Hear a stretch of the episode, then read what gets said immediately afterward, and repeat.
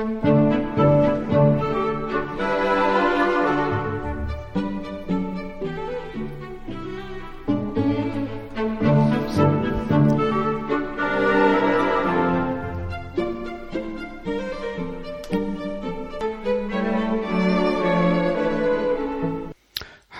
welcome to episode 10 of Escape from Asthma, entitled Sealing the Leaks and Talking Like the Queen.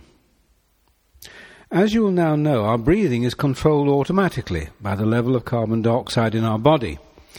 It's a good image to hold in one's mind that our lungs are not just the means to get oxygen for our body, but act as reservoirs or tanks of carbon dioxide that need to be kept just the right level. Maintaining this image of the lungs as reservoirs or tanks of carbon dioxide that help maintain the normal 6% carbon dioxide in our body, we can think of activities that may lead to leaks from the tanks. There are many possible reasons for these leaks, and they may include all of those situations when we overbreathe. For instance, when showering, you may gasp as the water hits you. Most strong emotional states can lead to overbreathing. The act of bending to put your shoes on can push air out. Getting over hot or too cold may increase breathing. Over concentration. Stress at work. Reading aloud and mouth breathing. Smoking. Coughing. Sneezing. Laughing.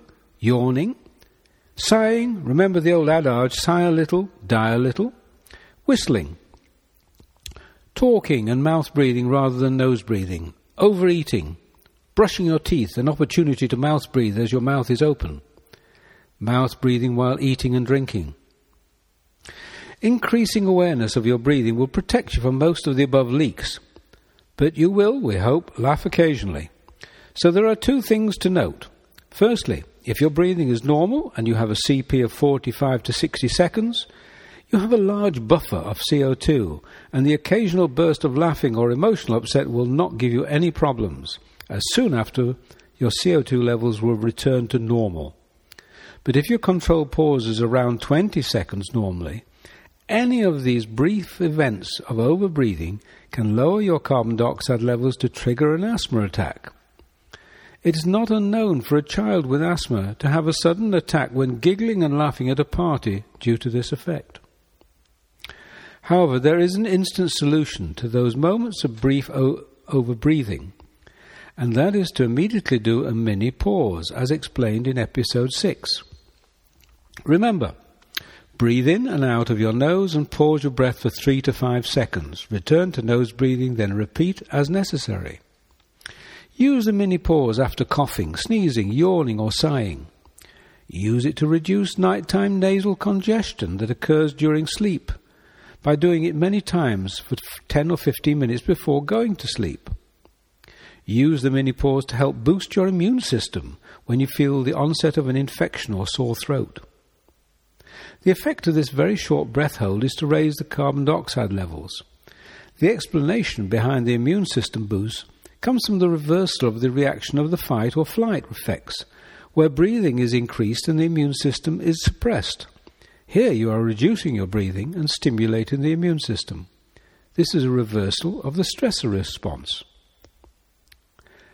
Now to explain a little about talking like the Queen. The Buteyko method was first introduced by Professor Buteyko into Australia, and when he taught the necessity to only nose breathe when talking, his Australian students commented, Oh, so you mean we talk like the Queen at her Christmas message? She never seems to breathe through her mouth when she talks. The expression has stuck since then. So, here is your next training challenge. Find a few minutes each day to read aloud from a newspaper or book and follow these instructions. Begin with a breath in through your nose, not your mouth, and continue reading until you see a comma or full stop. Close your mouth and breathe in through your nose. Return to breathing until the next comma or full stop that reminds you to take a breath in through your nose and close your mouth. If you hit a long sentence, you may want to take a breath halfway. Close your mouth, take a breath in through your nose in the same way. At first, this may feel very strange and can be quite difficult, But with practice, this way of reading will become normal and easy. Then you need to use the same approach to your breathing when you are speaking at any time. For some people, mouth breathing while talking can be their major problem, and the main reason for their chronic hidden hyperventilation. This may be particularly true for teachers, lecturers, radio commentators, salesmen, and any people who need to talk a lot in their work.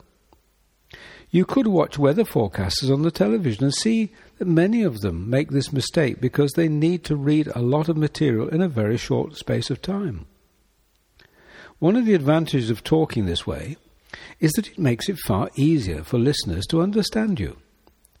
Those brief pauses as you take a breath allows the listener time to take in what you have just said. Practice this over the coming weeks. The next episode will be about sleep and taping.